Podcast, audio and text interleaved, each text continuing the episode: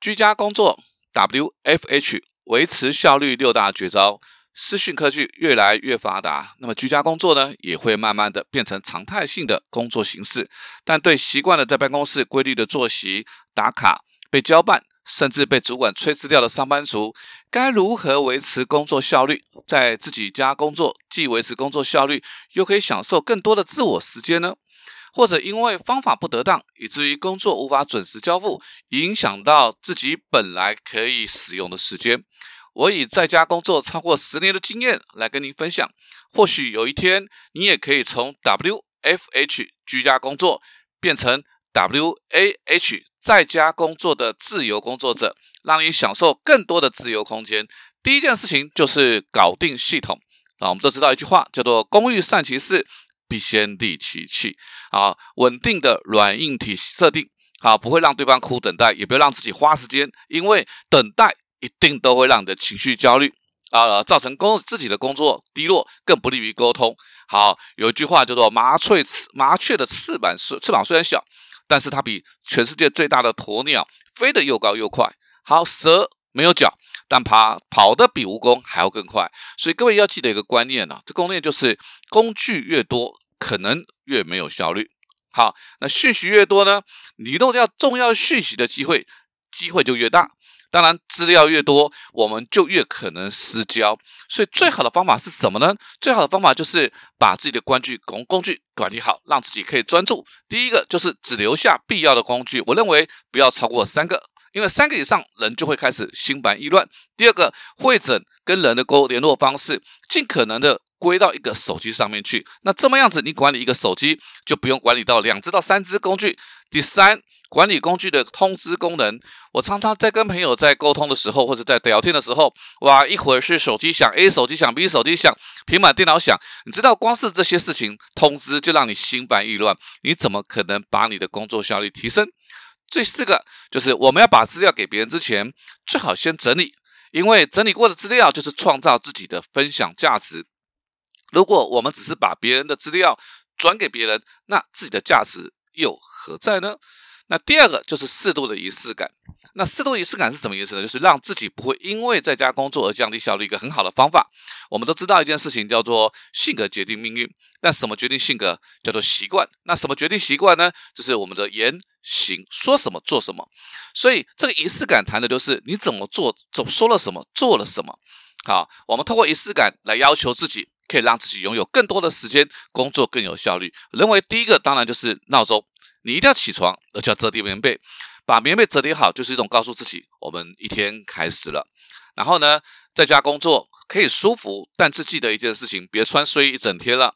所以男生呢，我会不建议穿上有领子的衣服啊，或者女孩子呢，可以穿上舒适但是要有工作感的服饰，那就是在提醒自己，我还是在工作的。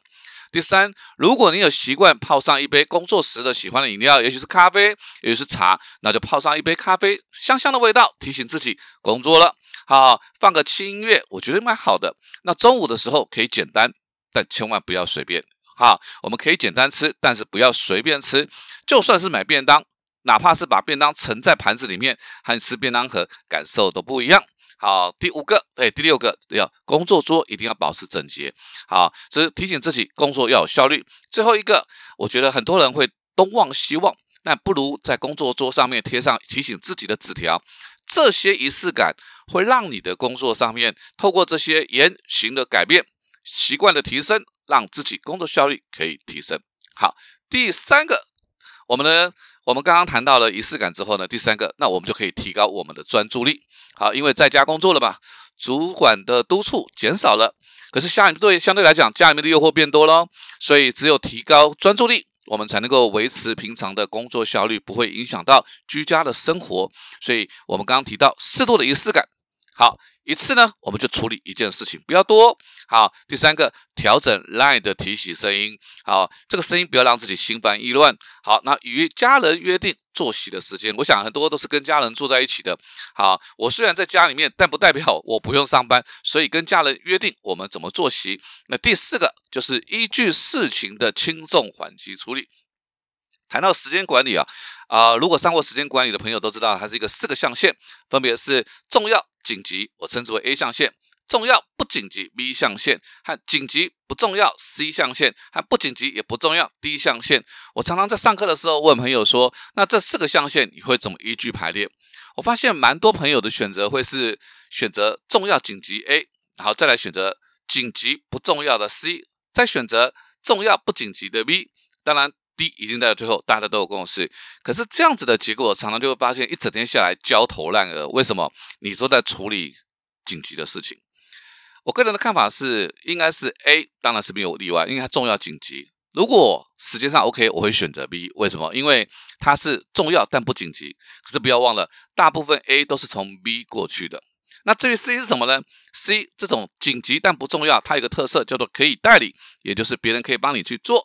所以如果你的顺序是先处理重要紧急，再处理重要不紧急，进而处理紧急不重要。那你的生活有了规律，你就会让你有更多闲暇的时间。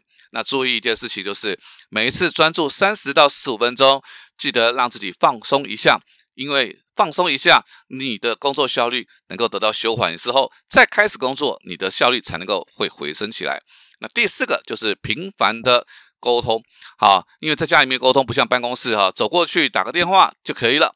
好，所以千万不要等到问题无法解决了，你才求救沟通。你要知道，那个时候你的主管和你的同事想要协助你，也鞭长莫及，因为大家都不是在办公室里面。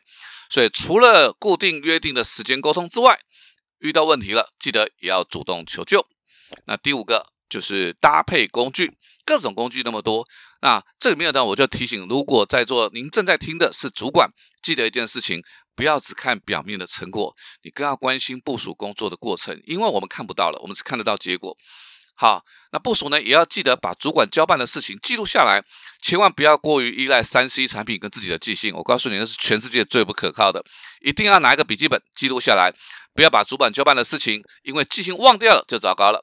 赖的讯息很方便，好，但是不要忘记了电话跟视讯才是更有温度，看得到人，听得到声音。好，然后能够分辨不同的沟通目的，使用对的工具，你就更能够提升工作效率。最后一个第六，情感交流。呃，因为在家里面工作了，我相信有很多朋友他是独居的。那你在家里面工作，难免会感到孤独甚至无助，特别是这些性格内向的朋友，更容易被忽略。所以提醒同事们和主管，更要跟这些朋友做一些情感交流，让他们感受到被关心的温暖。好，所以在工作之前开会。开会之前，记得不要忘了先关心，赶走孤独，甚至那种无助的感觉。第二，分享生活中一些有趣的事情。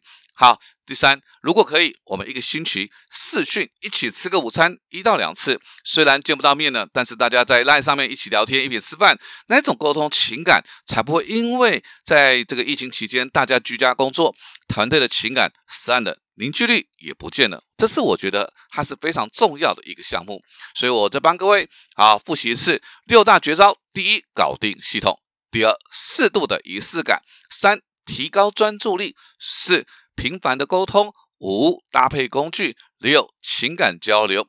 那么，当你慢慢的习惯在家工作的节奏，好，不但不再需要被主管叮咛，而且甚至工作效率比办公室还要更高的时候，你就会拥有更多的选择。